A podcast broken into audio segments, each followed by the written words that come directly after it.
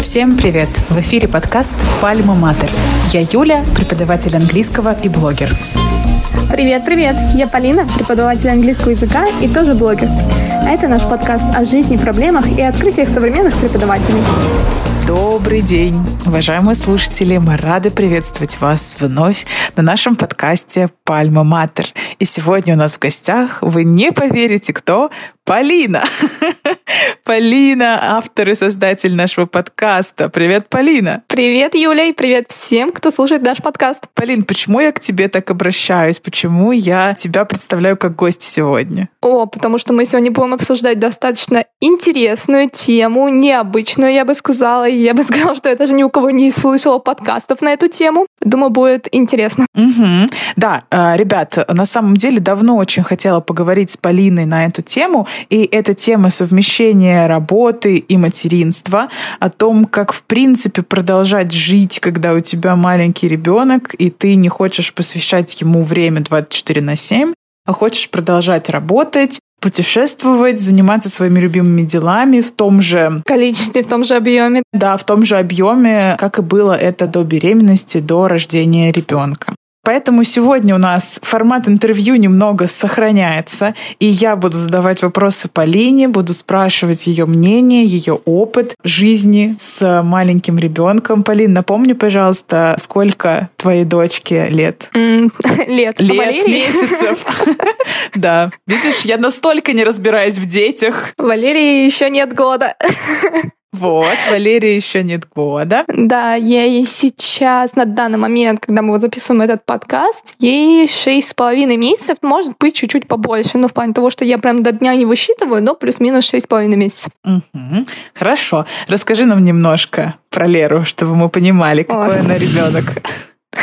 Я хочу сразу оговориться, на самом деле, что все дети разные, и то, что я сейчас буду рассказывать про свой опыт, о том, как я совмещаю все таки материнство и работу, и путешествия, и, в принципе, свои хобби, не обязательно, что у вас будет точно так же, или что ваши дети будут настолько спокойные, как Лера, но, мне кажется, при должном желании можно сохранять, э, в принципе, прежний образ жизни, но понятно, что он будет как-то корректироваться под э, какие-то нужды ребенка. Угу. Давай я расскажу, в принципе, про начало всего, про беременность, да. потому что а, здесь все взаимосвязано. Когда я узнала, в принципе, что я забеременела, для начала для меня это был шок, честно говоря, и в голове у меня были достаточно, ну, не очень хорошие мысли о том, что я не хочу, я сейчас не готова, но я думаю, что это, в принципе, реакция будет любого человека, у которых ребенок, он произошел незапланированно. Угу. Я очень долго это отрицала, действительно, очень долго игнорировала. Я ходила, конечно же, на все вот эти приемы женской консультации, да. сдавала анализы и все остальное, но беременность такая интересная интересная вещь, но, честно говоря, я делала это больше на автомате. То есть я никогда там uh-huh. не задумывалась о том, что вот, я буду мамой, или не представляла себе, как я буду дальше там со своим ребенком проводить время. Uh-huh. Я это максимально, максимально игнорировала. Я очень много работала, и действительно очень много. У меня было по 9-10 уроков в день. То есть у меня не было никаких, знаешь, как э, принято считать, берешь отдых, да, когда доходишь до какой-то да. определенной недели, ты больше не работаешь, ты сидишь дома. Но это явно не про меня, честно говоря, я не представляла, чем я буду заниматься, если я, допустим, ну, даже там за несколько недель до родов просто перестану работать. Но у меня была достаточно простая, нормальная беременность, у меня не было никаких осложнений. Я себя прекрасно чувствовала. На самом деле, на последнем месяце у меня даже как будто открылось второе дыхание. То есть, э, если бы не живот, я бы забыла про беременность вообще. Ну, учитывая то, что я очень много времени провожу за тем, что я сижу... За компьютером. За компьютером, за столом, живот-то под столом, ну, и я да. его не вижу. То есть, я там могла вообще реально забыться. И когда она начинала толкаться, ну, и то она как-то под конец затихла, то сначала у меня, знаешь, такая секунда осознания приходила, что вообще происходит. Слушай, ну вот мы с тобой познакомились как раз в марте этого года, и угу. как раз у тебя уже были последние месяцы твоей э, беременности. Недели, я бы сказала, да. Да, недели. И все произошло так, что я помню тебя как очень активного человека, который организовывал uh-huh. мероприятия, конференции, постоянно был в блоге, постоянно постил, uh-huh. сколько ты уроков, ты все это дело совмещаешь. И если бы у тебя в шапке профиля не было написано «Будни беременного репетитора», я бы даже и не задумалась о том, что ты вообще а, вот такая, да, ну не вот такая, да, что ты вообще беременна. Угу. Ты уже сказала, что, наверное, это в твоей ситуации тебе так было легко. В целом, сидячая работа, наверное, не надо никуда ездить, угу. и ты могла себе позволить остаться дома и работать до конца. Какие-то страхи у тебя были все равно? То есть вот ты понимаешь, да, окей, у меня есть моя работа, я, в принципе, могу работать из дома, mm-hmm. никуда не выезжать. В целом тоже муж помогает, все как бы устроено. А вот все равно наверняка ты чего-то боялась. Да, конечно. Того, что не сможешь после родов восстановиться. У меня было, да, много страхов. И, mm-hmm. в принципе, они начались с того момента, как только я увидела эти прекрасные, по-моему, две полоски mm-hmm. на своем тесте, который мне принес муж. У меня даже еще в тот момент не было никаких задержек, угу. никаких признаков того, что ты беременна, я не ощущала, естественно. Угу. Да, я как только их увидела, подумала, что все, я уже в одном из выпусков упоминала, что жизнь моя закончилась, э, я больше ничего не смогу, я больше не существую, я, ну, как бы вообще потеряна. Я понимала, что, ну, как-то у меня тогда было вообще депрессивное настроение. Первые несколько недель я сходила к врачу, это все подтвердилось. И ну, мне было сложно сначала, естественно, потому что я как раз таки думала, что ребенок родится, я не смогу uh-huh. больше ничего делать. А это не похоже на меня, вот просто сидеть дома и заниматься только домашним хозяйством, uh-huh. заниматься только ребенком. То есть я ощущала себя очень плохо. Ну, то есть самый большой страх был это именно вот отстраненности, да, что появляется ребенок, да, и весь остальной мир перестает существовать. Угу, как будто угу, бы. Да, это так, так и было на самом деле. А второй, наверное, мой страх был еще связан с тем, что после беременности я так сильно поправлюсь, так сильно растолстею, не побоюсь этого слова, что больше не смогу влезать в свои любимые джинсы и все остальное. На самом деле этого не произошло. Да. Живот у меня очень быстро ушел. Первые, наверное, правда, пару месяцев я, может быть, и нехорошо прям влезала во все свои джинсы, но я, в принципе, не скажу, что я сильно поправилась с того момента. Ну, okay. к своей добеременной форме я не вернулась. Uh-huh. В плане того, что все таки я занималась очень много спортом, и у меня тело было плюс-минус подтянутое, а после живота, ну, я еще до конца, наверное, не отработала все uh-huh. это, я не могу вписать в свою жизнь пока что вот... Прям регулярный спорт. Прям регулярное занятие спортом. Uh-huh. Да, это вот сейчас сложно, что я еще не вписала. Слушай, ну с телом понятно. Ты сказала, что в течение двух месяцев ты плюс-минус вернулась в старую форму. Ну да, первые два. А что с работой? Сколько с работой... ты не работала? Ой. После родов. Это очень интересно, да. Давай я еще немножко предысторию расскажу, угу. как у меня вообще случились роды. А, я работала вплоть до последнего дня. Вот серьезно, я Понедельник. На самом деле, прости секунду, я просто это помню. Знаешь, э, мы вместе участвовали с тобой в марафоне, и ты должна была в этот день выступать. Да, да. И вдруг ты пишешь, что девочки, я не смогу, отменяем сегодня мое выступление, я выступлю в другой день. И вот у меня была мысль, это неужели она поехала рожать? И оказалось, что да. Ну, то есть, действительно, до самого последнего дня беременности ты настолько прям была вся в процессе работы, просто невероятно. Вот, как Юля уже сказала. Но на самом деле было не так. Ну, я поехала рожать позже, чем ага. было мое выступление. Получается, в понедельник утром я проснулась от того, что у меня, знаешь, такие плюс-минус как будто какие-то схватки. Но так как раньше я не знала, что такое схватки, я их ну, никогда да. не испытывала, я на них как-то подзабила. Я в этот день еще сходила в женскую консультацию, мне ничего не сказали, сказали, что, ну, как бы я еще не рожаю. Дали направление, сказали, если там не родишь угу. какие-то дни, то приходи к нам, мы тебе дадим направление в роддом. Я такая думаю, ну, ну ладно, нормально. И в тот момент у меня же как бы перестали эти схватки идти. Я думаю, что это были как раз-таки тренировочные, потому что тренировочные — это те, которые через какое-то время прекращаются, mm-hmm. они не нарастают. Я пришла домой, и я провела уроков. У меня было много уроков. Ты еще уроки вела? Штук 8 у меня уроков на тот момент было. И когда я провела свои последние уроки, я поняла, что, знаешь, я себя как-то не очень хорошо чувствую. Mm-hmm. Как раз-таки это было перед моим выступлением. Не то, что, ну, мне плохо там, но я вот дико хотела спать, то есть меня просто отрубало. Mm-hmm. Я написала о том, что, к сожалению, я не смогу провести свой эфир. Mm-hmm. И пошла спать. Ну, то есть я очень рано легла. От часов 12 ночи я проснулась от того, что что-то уже не так, это уже не тренировочные схватки явно. Угу. Полежала еще часик, такая думаю, ну, может, пройдет, может, не сегодня.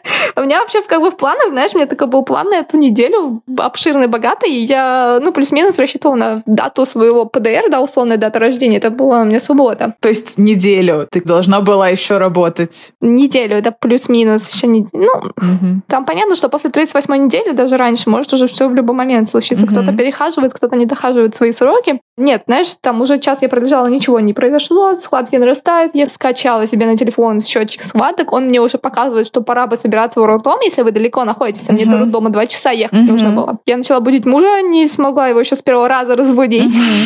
Я его разбудила, он только на меня смотрит, знаешь, типа, а что ты меня будешь? Ну, такой с просонья. Говорю, давай, я говорю, собирайся, нужно уже ехать. Нас отвез мой папа, мы приехали в роддом, пока там оформлялись. Изначально мы с мужем выбирали этот трудом, потому что там по полису, по МС разрешены были партнерские роды. Угу. Но, как всегда, все в нашей стране, оно как бы условно все разрешено. пошло не так.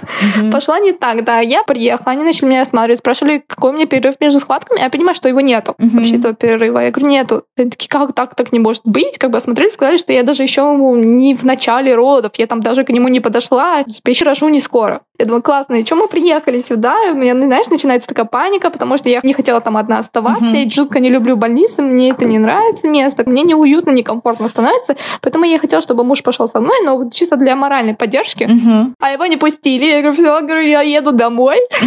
Разворачиваюсь Я не остаюсь. Меня все-таки уговорили, я осталась, меня подняли на этаж, ну, как бы на родильное отделение. Там опять осмотрели, сказали, да, если родите, то, может быть, к вечеру. Я говорю, ну, я хочу с мужем рожать. Он говорит, как только вы начнете рожать, вы напишите мужу, он приедет. Типа, он до пудов успеет. Типа, первые роды, и это долго.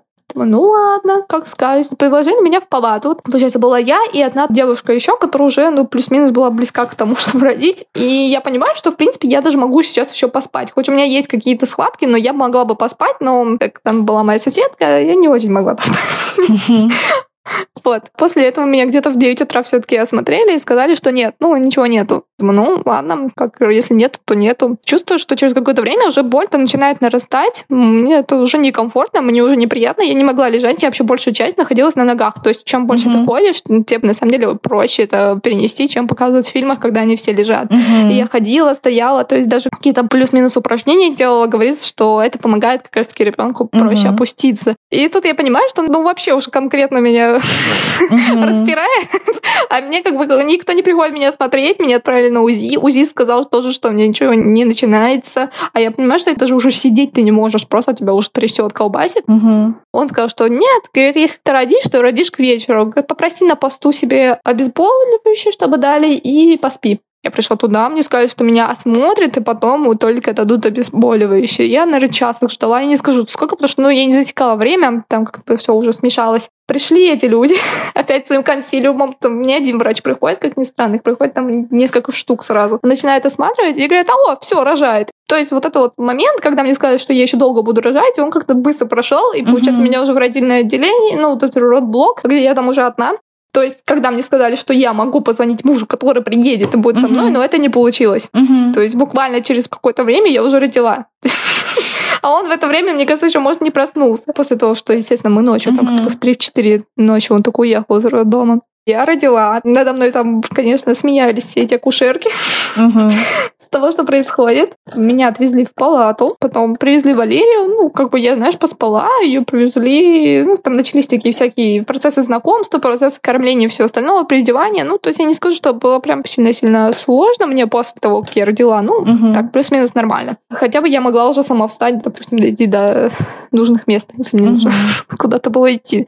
На следующий день я уже поняла, что когда Валерия очень спокойно себя ведет, то есть у меня была соседка, у которой ребенок орал просто день и ночь, ну, то есть кричала она очень много. Uh-huh. А у меня Валерия вообще вот как сурок, знаешь, спит, не просыпается. Ее кормить надо, а ее не разбудить. Вот серьезно, все дети не могут уснуть, я была не разбудить. Я ее так и сяк, короче, кручу, верчу, она не просыпается, мне не накормить. Там еще такая противная медсестра была в этот день, но дежурила. Она начала мне говорить, что вот, там, ребенок не наедается и все остальное. Uh-huh. А, в итоге так вот с горем пополам я там плюс-минус научилась ее в какое-то время подбуживать, кормить и все остальное. И, в принципе, если естественные роды, должны были меня выписать через трое суток. Но там случился другой момент. Какой-то из показателей был завышенный. Сказали, что у ребенка ну, как будто какой-то вирус появился угу. в процессе родов, может быть, в процессе беременности.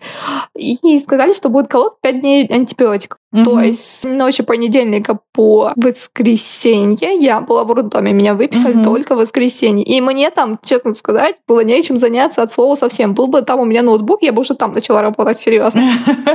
Потому что она спит, то есть я ее покормлю, она спит. Покормлю, спит. И спит она не полчаса, она спит по три часа угу. минимум. Я знаю, что детей маленьких их нужно чаще кормить, чаще прикладывать к груди, чтобы ну, процесс лактации лучше был и вырабатывалось столько молока, сколько нужно. Но для меня это, конечно, было очень сложно ее разбудить. Прям какой-то момент мне еще ну, не очень заладилось, на самом деле, с грудным вскармливанием. И у меня был стресс там, на самом деле, на этом фоне, что мне сейчас надо разбудить и кормить, а мне так сильно больно было, что мне не хотелось, честно говоря, даже в какой-то момент ее уже будить. Ну, потому что как-то устаешь от этого. Но я не скажу, что, опять-таки, мне сильно плохо было, сильно сложно. Мы там отбыли, считай, практически неделю. Я вернулась домой, и на следующий день я начала проводить уроки. Конечно, не сразу по 8-10 уроков, но по одному-два я уже начала брать, ну, онлайн-урок. Uh-huh. То есть я просто понимала, что я кормлю Валерию в это время, и она еще спит часа два-три. То есть на это время я и ставила уроки. И, в принципе, так начала вливаться в этот режим. Мне кажется, если бы я просто ставила, то дальше мне было бы сложнее uh-huh. к работе, тоже привык ничего не делать и все остальное. Uh-huh. вот. И получалось так, да, что я кормила ее, проводила уроки, потом опять проводила с ней время. В принципе, на этом и строился мой день. Конечно, я не делала это все одна, мне помогал и муж, и бабушки приходили, смотрели за Валерией уже с такого с маленького возраста. То есть я начала уже работать первый месяц, ну, если посмотреть по бюджетам, которые я зарабатывала март, когда я родила Валерию 22 марта, и потом уже следующий месяц, апрель, то там не сильно большая просадка была. Угу. Угу. То есть э, часов я потом нагнала уже себе. Но ты отказалась от каких-то учеников? У тебя поменялось количество уроков, учеников и так далее? Получилось так, что это уже был, знаешь, март, апрель. Там осталось довести до лета да. всего два месяца, апрель и май. И я сохранила все свои часы, которые были тогда, просто потому что мне нужно было их довести хотя бы до лета. Угу. Летом, естественно, было меньше людей, как это и происходит. Летом угу. меньше кто занимается, да и мне и самой не хотелось осталось много заниматься, многих я перевела на группы пары, то есть у меня осталось там буквально один-два индивидуальных. И сейчас я также продолжаю, что я не беру себе новых учеников, я взяла только старых, я всех объединила по группам парам, ну чисто вот мне осталось, правда, там один-два индивидуальных занятия, и все. Понятно. То есть ты решила для себя эту проблему так, не отказываться от учеников, а объединять их, чтобы они занимались вместе. В итоге у тебя да. меньше часов, и количество учеников то же самое. Угу. Это отличный вариант, мне кажется. Слушай, ну я могу представить, что вот ты говоришь, да, первые месяцы, наверное, ребенок действительно угу. не очень активный, то есть она больше спала. Наверное, как это сейчас происходит, когда ей уже полгода? Больше ли времени она у тебя занимает? Начинает ли она тебе мешать? Э, или так же угу. все примерно спокойно. Ну, то есть я, насколько понимаю, да, что основная, наверное, трудность начнется, когда она начнет ходить, говорить, и вот это вот все, да, что она будет угу. тебя дергать, мешать там и так далее. Сейчас этого еще не происходит, насколько я понимаю. А, смотри, как это происходит сейчас. Угу. Какое-то время, если у меня онлайн-уроки, я ее, в принципе, могла брать с собой. Она лежала рядом, игралась в игрушки, и я проводила урок. Угу. Потом она начала ползать, угу. и ей уже перестают в какой-то момент интересные игрушки. Ей интересно все вокруг. Я познаю мир. Да-да-да, развивашки — это все, что она видит. Естественно, она видит мой ноутбук, видит, что там что-то происходит, видит, что я за ним сижу, и, в принципе, ну, сейчас нужно то, что держит маму в руках, неважно, что это будет, ей надо все. Поэтому она вот в какой-то момент уже пыталась меня и правда выхватывать ноутбук, mm-hmm. и я понимаю, что мне не очень комфортно, mm-hmm. как пытается мне что-то стащить, еще орет в камеру, ну, да, да. микрофон все слышно.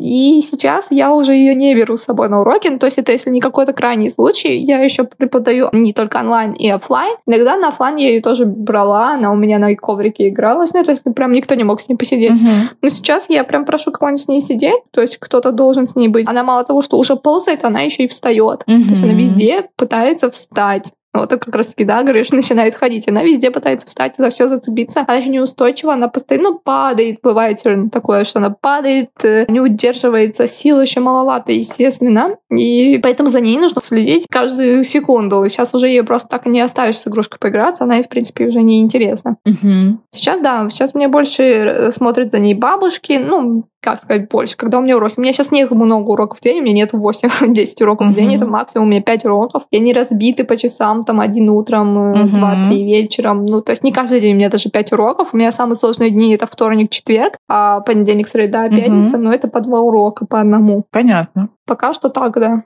Ты говоришь, что тебе помогают в целом угу. бабушки, муж. Тебя, наверное, угу. очень такой хороший подряд, который, в принципе, тебя может выручить практически в любой момент. А как реагируют родители? Я имею в виду не твои, а родители твоих учеников. Да, ты говоришь, что Лера иногда угу. могла на твоем уроке присутствовать, допустим. Был ли кто-то, угу. кто как-то, знаешь, с недоверием отнесся, типа, вот как у вас маленький ребенок, как вы будете сейчас преподавать моему ребенку тоже? Ну, говорюсь о том, что все родители в курсе, что у меня есть маленький ребенок, и все родители очень были обеспокоены тем, что вот я сейчас забеременела, и когда рожу, я их брошу. Они мне прям звонили и умоляли слезно их не бросать, потому что они хотят у меня заниматься. И когда на берегу мы обговорили все, что может произойти такая ситуация, что вдруг какой-то форс-мажор, да, и придется отменить урок.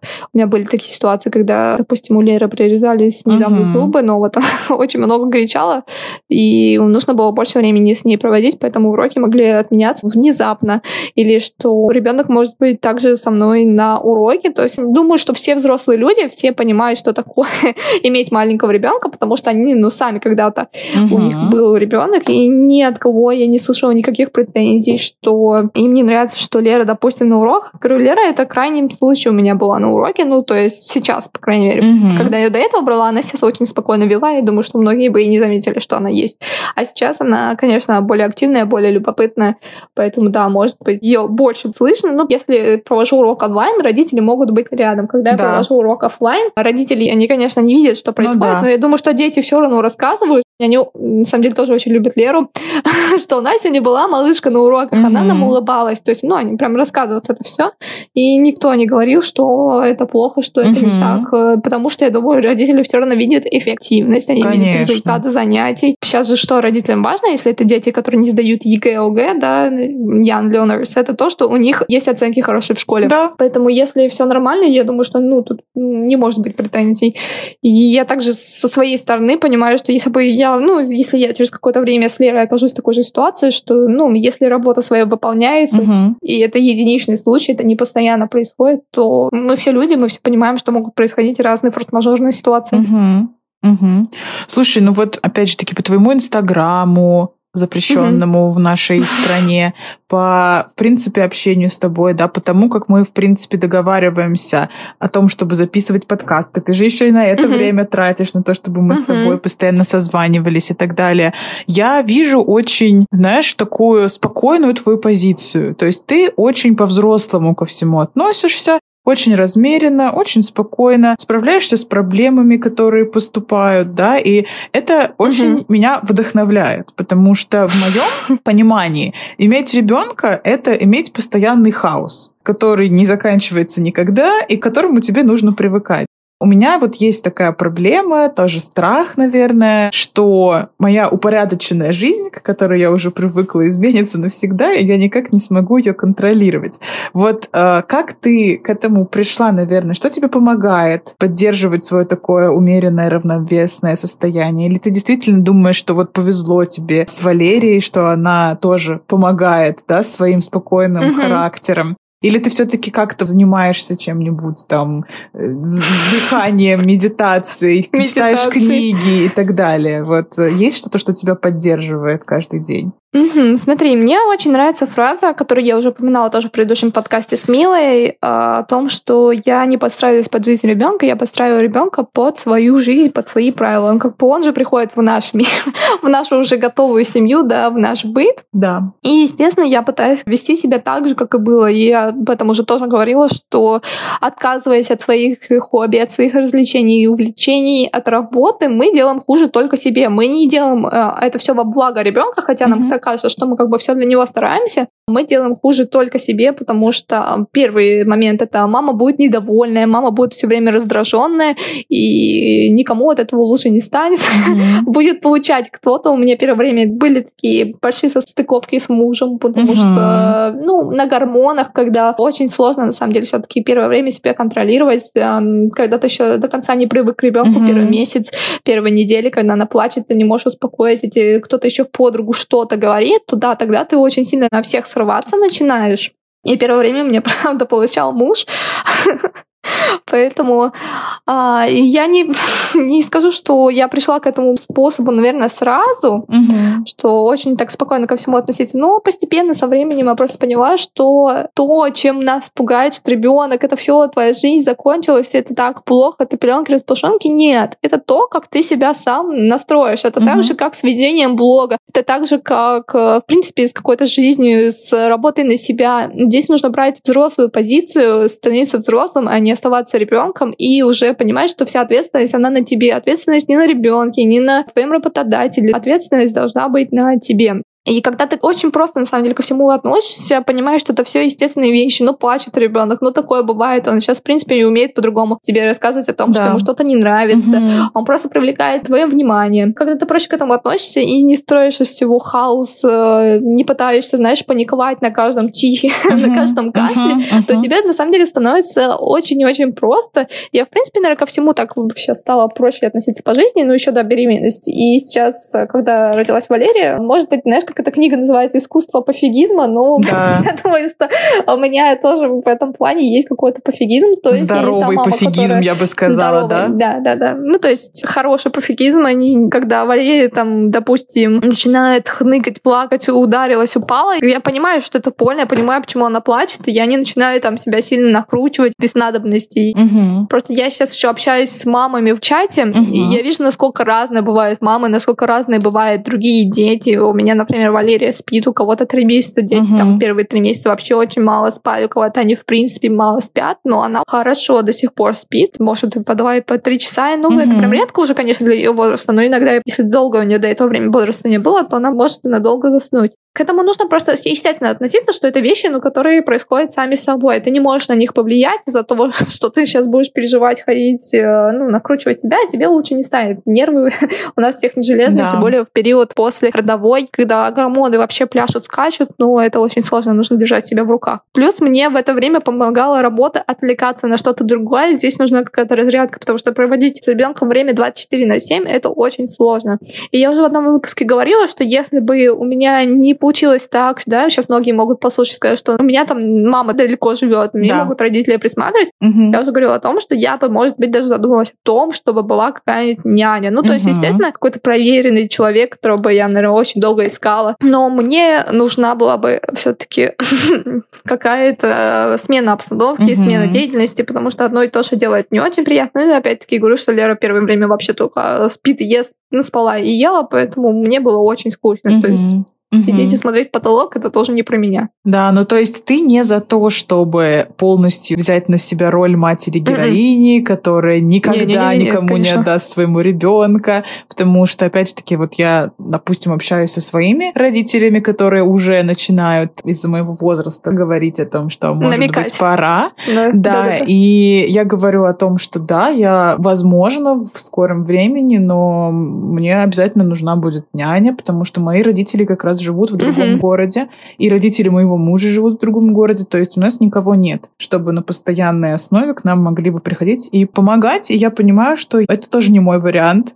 Я тоже не смогу просто сидеть и заниматься домом, хозяйством, ребенком 24 на 7, и я сойду uh-huh. с ума, на что мне всегда с непониманием говорят о том, что как, своего ребенка отдать в чужие руки. Чужому человеку. Да, и я всегда думаю, ну, а как по-другому? Но тут, наверное, приоритеты. Ну, не то, что приоритеты, но нельзя же полностью забить на себя и делать только то, что от тебя хочет общество. Нет, да правильно рассказала. Здесь приоритеты нужно выставлять. В принципе, на первом месте для мамы всегда должна быть мама, не ребенок, а мама и то, что делает ее счастливой, то, что помогает ей чувствовать себя лучше. Mm-hmm. Потому что от этого, от хорошей, стабильной, да, мамы, у которой нервная система не расшатанная, хорошо и ребенку. Что плохого в том, что, допустим, вы наймете няню, которая будет два или три часа гулять да, с ребенком да. в коляске. Ну что такого? Я не вижу ничего в этом плохого. Потом, когда ребенок подрастет, например, няня, но если это хорошая няня, которая знает там многие методики развития угу. для детей, которая знает, чем ребенка увлечь, какие там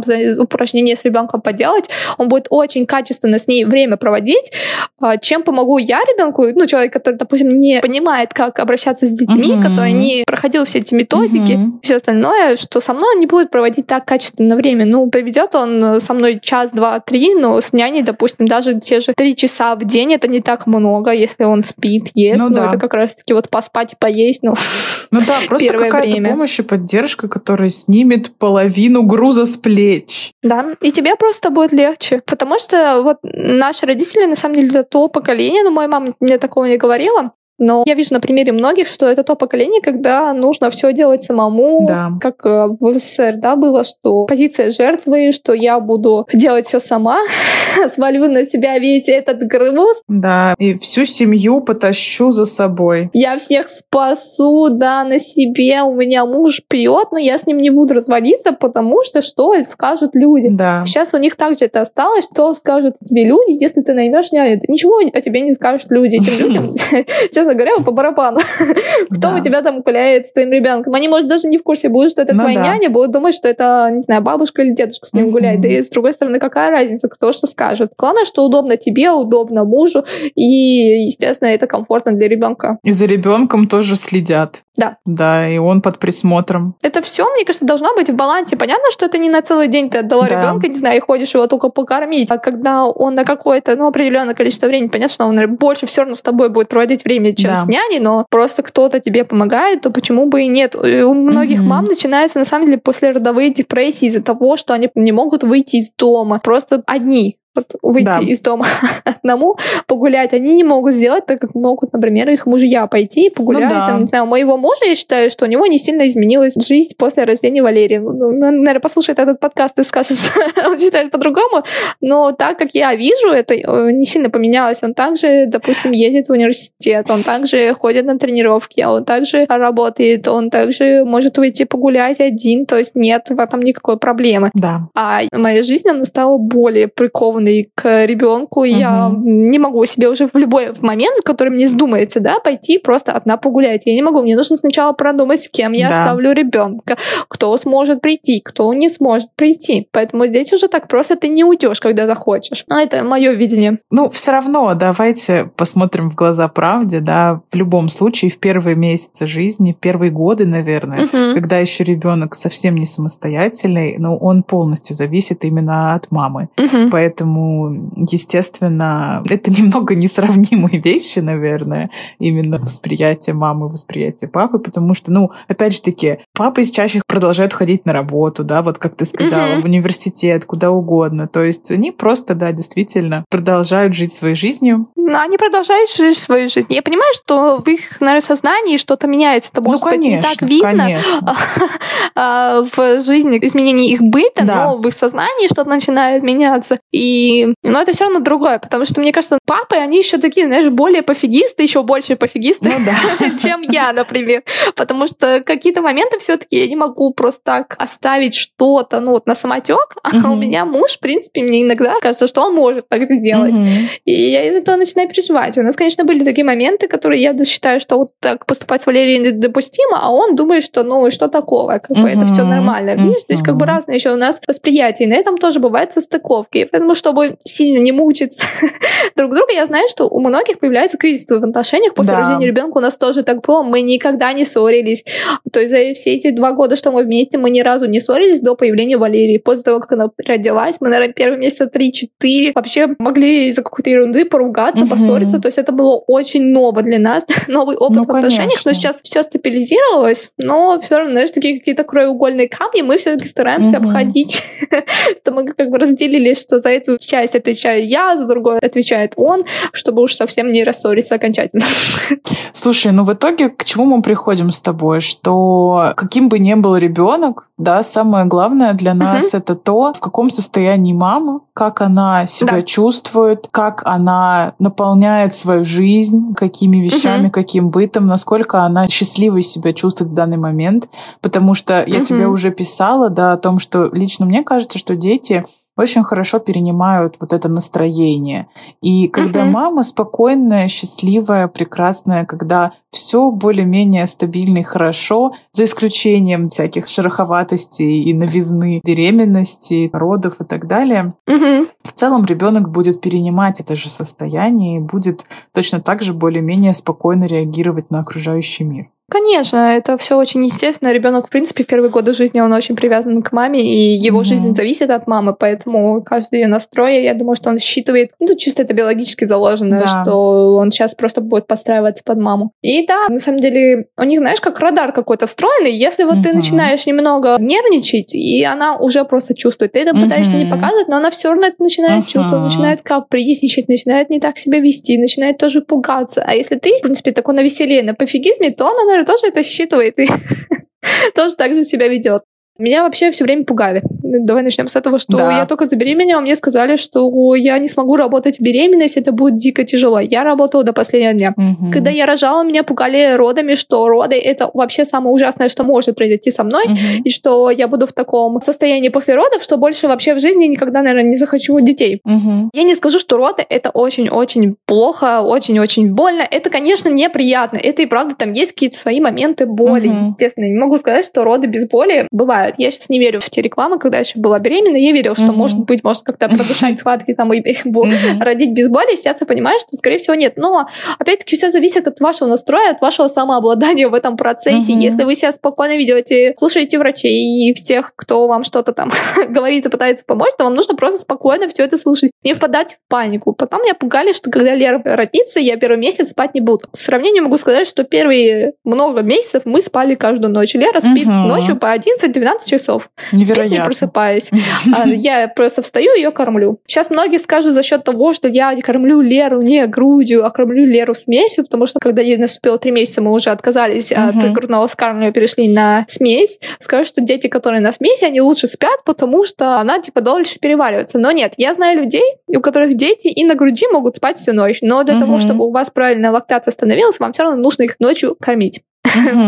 Поэтому эти люди встают ночью, просыпаются, идут кормить детей и дальше ложатся спать. Угу. Это опять-таки все зависит от ребенка. Я говорю, Лера у меня первые дни, она как сурок спала, как раз таки она была только на груди не просыпаясь. Попробуй еще ее разбудить. Да. Здесь все зависит от вас. Мне кажется, если вы поддаваться вот этим всем, что любят нас Панике, пугать. Панике, да, как всегда. Да, паники. Общество нас очень любит пугать, очень любит а, потом стыдить за то, что ты не проводишь столько времени с ребенком, сколько нужно. Если поддаваться всему негативу, то, конечно, у вас так и будет. Но это как по жизни. Если думаешь, что у меня жизнь говно, она и будет говно. Ну, да. А если думаешь, что у меня все хорошо, я на позитиве, ну и жить становится легче. Слушай, ну мне кажется, что у нас получился какой-то такой очень приободряющий на самом деле подкаст, потому что... Мотивирующий. Мотивирующий, да. В том числе я вот специально сейчас слежу за несколькими блогерами, которые показывают свое материнство и рассказывают обо всем о хорошем и о плохом. Это действительно мне помогает убедиться в том, что бывает не так страшно, как рассказывали, как пугали и как говорят, да. Да не все так страшно. Да, и вот этот вот пример того, что может быть по-другому, может быть спокойно, приятно, можно продолжать работать, делать проекты, запускать подкасты угу.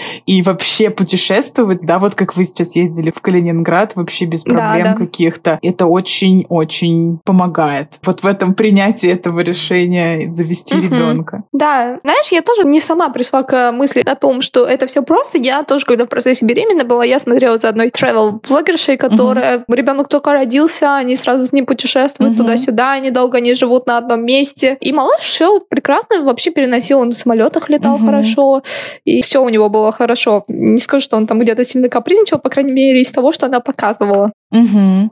Тем ну, более, да. что, как я сказала, что первый месяц дети спят. Ну, и, угу. в принципе, они привыкают к такому ритму, они привыкают к такому образу жизни.